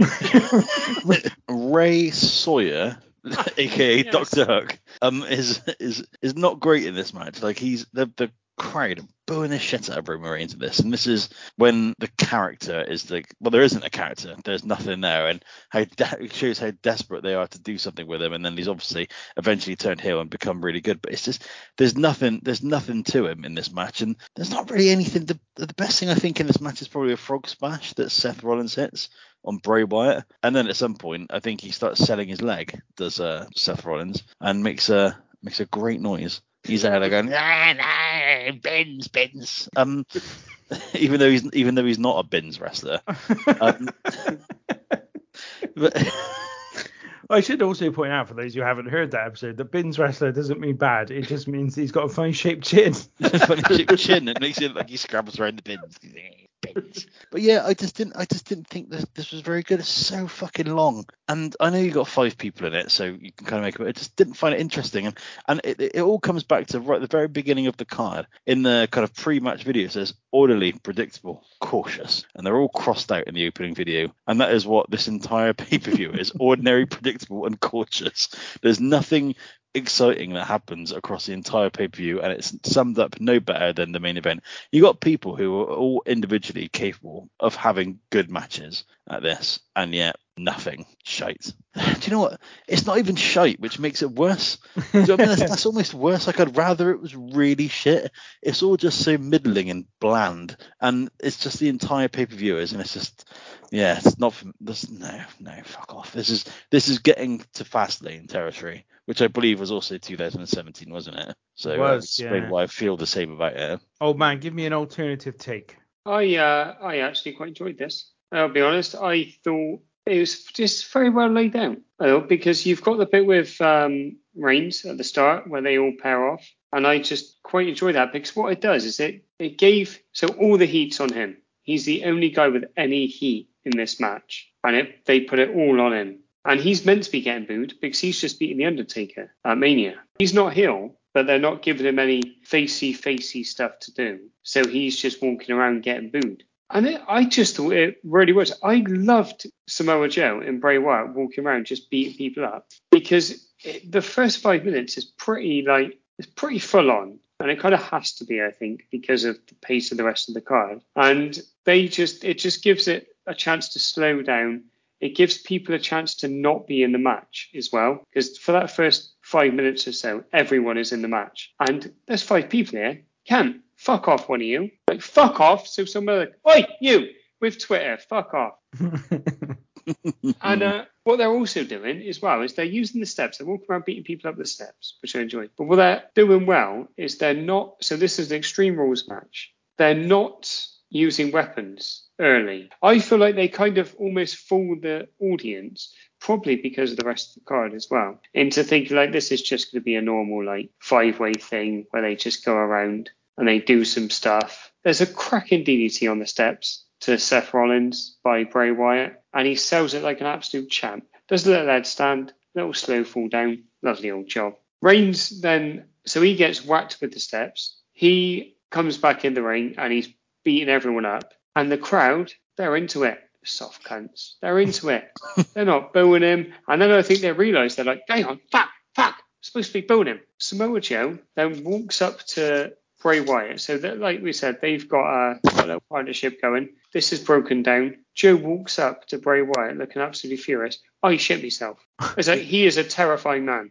Like he would choke me out in seconds. Just after that, big Finny B, Finny Bows, as he likes to be known. He's uh, running along the apron. He kicks Roman Reigns in the face, and he kicks him in the face. Yeah, Like- he does, yeah. Yeah, that like was- absolutely wallops him. No cell needed. Two hours, 30 minutes, and 10 seconds. If anybody wants to go back and watch it, you little perverts. And then you get a little bit where uh, some cunt, don't know who it is, takes the uh, stuff off the Spanish announce table. Crowd, as always, we talked about this many times, they're fucking frothing at the gills at this point.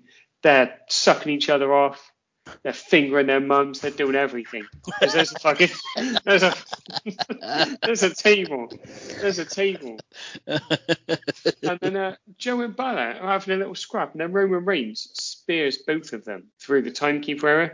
Now, this is a spot we have seen about 900 times, but it is fucking cracking. It's a great visual. Like the timekeeper's area just fucking explodes. Like a nice, what was it, a quick brown fox or whatever it's called in the morning. And then you get the frog splash by Rollins through the announce table. And then you get the finish. I just thought it was really well put together. The last 10 minutes is cracking stuff. This is match of the night by a distance. And as good as this is a five way match. I hate five way matches. I hate four way matches. I'm not that keen on triple threat matches. Six pack challenge, only watched one of them and it was actually alright. But this is as good as you can do, I think, especially given it gives half hour. And I'd like to say, well done. It's a long old match. This is my match tonight as well, but I thought it was all right. I didn't. I wasn't blown away by it. Oh, I really all wasn't. right, not fine. Not fine, just all right. Um, So notch up. yeah, yeah, maybe. Um, he's also got my MVP in it this match. Um, who is a guy in the crowd who is he stood he stood on the aisle and he's got a little sign, only A4 paid, only A4 size, and the, the writing's not that big,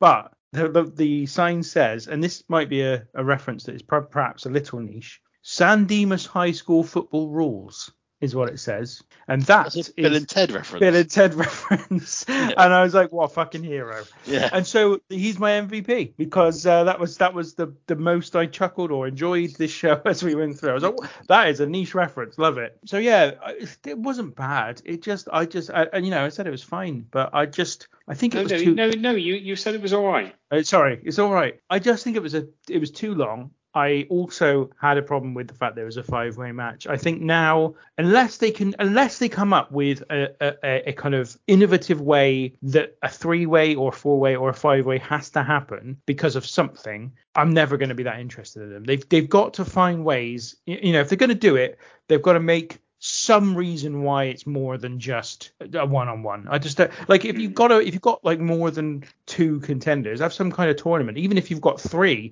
have them all face each other once in one-on-one matches, and then take the winner of the the round robin, whatever.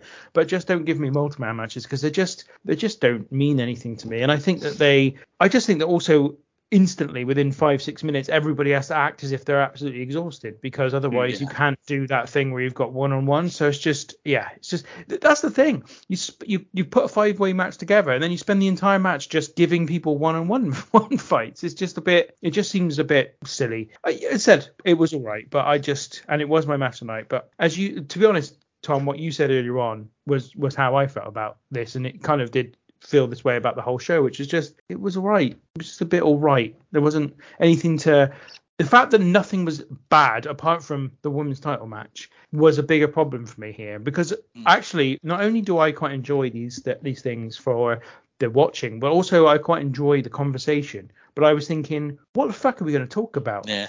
because there's nothing to pull out. There's no there's nothing particularly bad, nothing particularly good. There's no angle you can find in it. There's no theme running through the show. It's booked a little bit bad in places. It's slightly strangely laid out, but there's no bad wrestling. It's just for me the problem that you know I've been harping on a bit a lot recently, but also actually I remember at the time feeling this way. Who are any of these guys? Who are these people? Who are these people? You know, who is what's Seth Rollins? What is his what is his thing at this point? He's a no one. He doesn't do hmm. anything. He's a baby face babyface Seth It just doesn't work. Bray Wyatt is doing doing the same mysterious gimmick that he's been doing by this point for about four years. But losing losing all the big matches though, that would Losing all the big matches. Yeah. But also, like you know, he's a cult follower where he hasn't got a cult, so that makes no sense. They they do the, they've got the similar thing with Finn Balor, the demon, and you're like, all right, great, what's the demon? Define that for me in some way other than he wears a headband with frilly bits. Like, what is the what does that mean? what does that hmm. even mean? Like, there's no there's no context, there's no additional. It's just, oh, this is a bit strange, so you're going to no find it substance. That is the word. No substance whatsoever. And so that's how I felt about this at at this time in particular. Was it just so little substance below the surface of what people were doing? And going into the Roman Reigns of it all as well, because he kept the same get up and the same music, he just looks like the one person who's hanging on to his Shield glory days as well, who hasn't moved on. Do you know what I mean? It's not even as if like he's got a new look or a new gimmick or anything like that. It's still just like the, oh no guys, remember that? He's he's the guy who's still like he's the guy who's talking about how amazing things were in school all the time. Do you know what I mean? Hey, remember that time we wedgied fucking Barry behind the bins? Everyone's like, fuck off, chat, Roman. You're boring me. But also, the problem is, is that the main focus of this pay per view is someone who's not even there. It's Lesnar, and that Lesnar is my MVP because he gets he gets a better showing on this card than I think anyone, and he's not even there. Did we establish who your MVP was in the end, Tom? I'm gonna go for the referee for his tan in the main event. No, I'm not. No, I'm not. I'm giving it to KFC. KFC is my MVP. And what was your match of the night? um, KFC. Um, no. Uh, I guess by virtue of it being a good technical match, I'm probably gonna say the cruiserweight match. Right. But I'm not exactly thrilled by it. Uh, my overall score for this show is a five. It's all right. All of it's all right. It's perfectly well wrestled. I mean, let's be honest, that's that's not an issue, and that wasn't an issue. I think it's actually a little bit of an issue now in WWE. I do think there's a lack of wrestling talent in in WWE at the moment, but then I don't think it was at all an issue. But then I don't think it was. I don't think it was an issue. Everything was fine in the ring, but just there's just nothing doing. There was nothing happening. It just didn't feel like there was any real reason to care for about anything. And and I felt again watching the show, and I didn't expect to because I thought, well, it's a long time ago now. This this could, you know, I'll have a new perspective on it. And unfortunately, did not. So only a five for me. Uh, Tom, what was your score out of ten? I think you're incredibly generous. I'm giving this a three. I will never watch anything on this Not show that not again. that incredibly generous then, really. I mean, that's only two points lower. I, I think anything other than a three, uh, I think anything above a three is incredibly generous. There's nothing, nothing of any consequence whatsoever on this card, and it didn't even have. It wasn't even so shit that there was humor in it. It's not like when you watch one of those old WCW shows that are like like the, like the late '90s, where it's so dreadful that you've got to find humor in it. I couldn't even do that with this. It's very similar to Fastlane 2017. The only thing that makes this better is that there's less of my list of cunts on this on this card, I think, and that's the only thing that stops it from being a two. Is Oh, that it's not the, the fact that it's not Fastlane 2017 makes it a three. Um, I, I'm going to give this a five as well because I think by the end of by the last two matches, I think the mediocrity had won me over because Tinky summed it up well.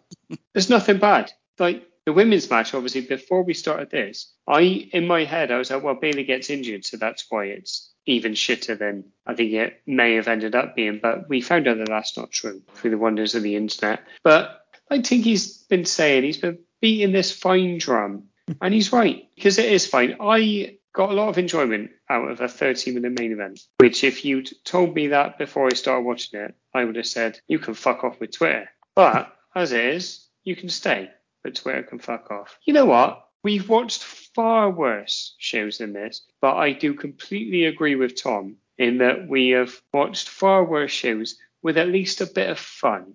There's not a lot of fun. There's a bit of Rich Swann dancing with Sasha Banks. Oh, I forgot to say that Sasha Banks, bit of a crap dancer. Yeah, not I the thought, best. yeah, yeah. I thought, but then she's also like it's Rich Swann's moment, isn't it? so you don't want to be bringing out the fucking big moves. Like fucking me at a wedding, you don't want to be bringing those fucking moves out. You know what? There's a 20 minute Miz and Dean Ambrose match that I didn't hate. I tell you what, it's be- it's better than Dean Ambrose versus Chris Jericho, that fucking show we watched from 2016. Mm. I could have a bout of quite serious food poisoning. that would be like just short of putting me in hospital, and I think that would probably be preferable to watching Dean Ambrose and Chris Jericho walk around the ring looking bored. So yeah, I, I, I, I think the thing is though uh, with Tom, uh, where I do completely understand where you're coming from, and we've we've managed to allay these fears, so I should say that right now. But I was actually a little bit not looking forward to talking about it. Mm. That's that's why I found it a little bit where I find it troubling because it was fine. It just wasn't. There was nothing you could go. You know, I I like to find an angle about things. I like to kind of make some assessment that perhaps people haven't thought of before. There's just nothing about this. It, it was just so so generic and Mm. I th- one thing I actually one thing I will say about it, the better WWE gets at producing their show, the more efficient they become at producing it, the more I find it difficult to watch. Mm. Yeah, I know what you mean. So like back in like 98 when Raw was on fire, partially that was because it was so unpredictable because you felt a little bit like they were still figuring out what the hell they do or how they make it. Now they make it so slickly, so well, it's so well produced and so perfectly done. There's no element of, of, of unpredictability about it and you just just know everything that's going to happen and that's how i felt about this show. It's like we know how to do wrestling now. We've completed it. We're, we're done. Here's a, a standard version of wrestling. Good luck. Enjoy. And hmm.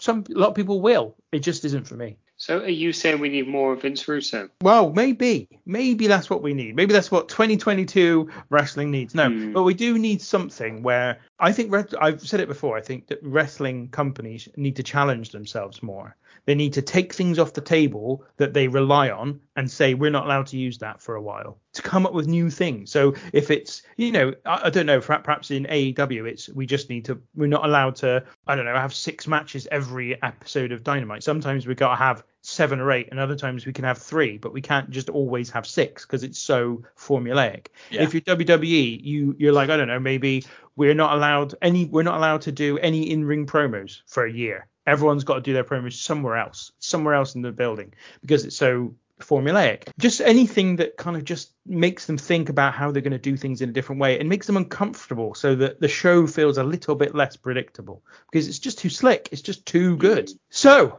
that is the show for this week. Old man, thank you for joining me today. Before we go, just read a bit of disturbing news. I say news, probably quite old, but Vince Russo once went by the ring name Mr. Wrestling 3. Oh no. Yeah. Don't worry about that. Don't worry about that. All you got to do is rate, review, and remember Ken Patera. And Tom, thank you for your contributions as well. I'm not wanting to stamp on that old man's toe so much, but let's not forget orderly, predictable, and cautious. Cunts now and forever. This has been the random wrestling review. We'll be back- Whis has been the random Whis has wrestling- been. Whis has been the random wrestling review. We'll, we'll be back again next week. But until then, take care.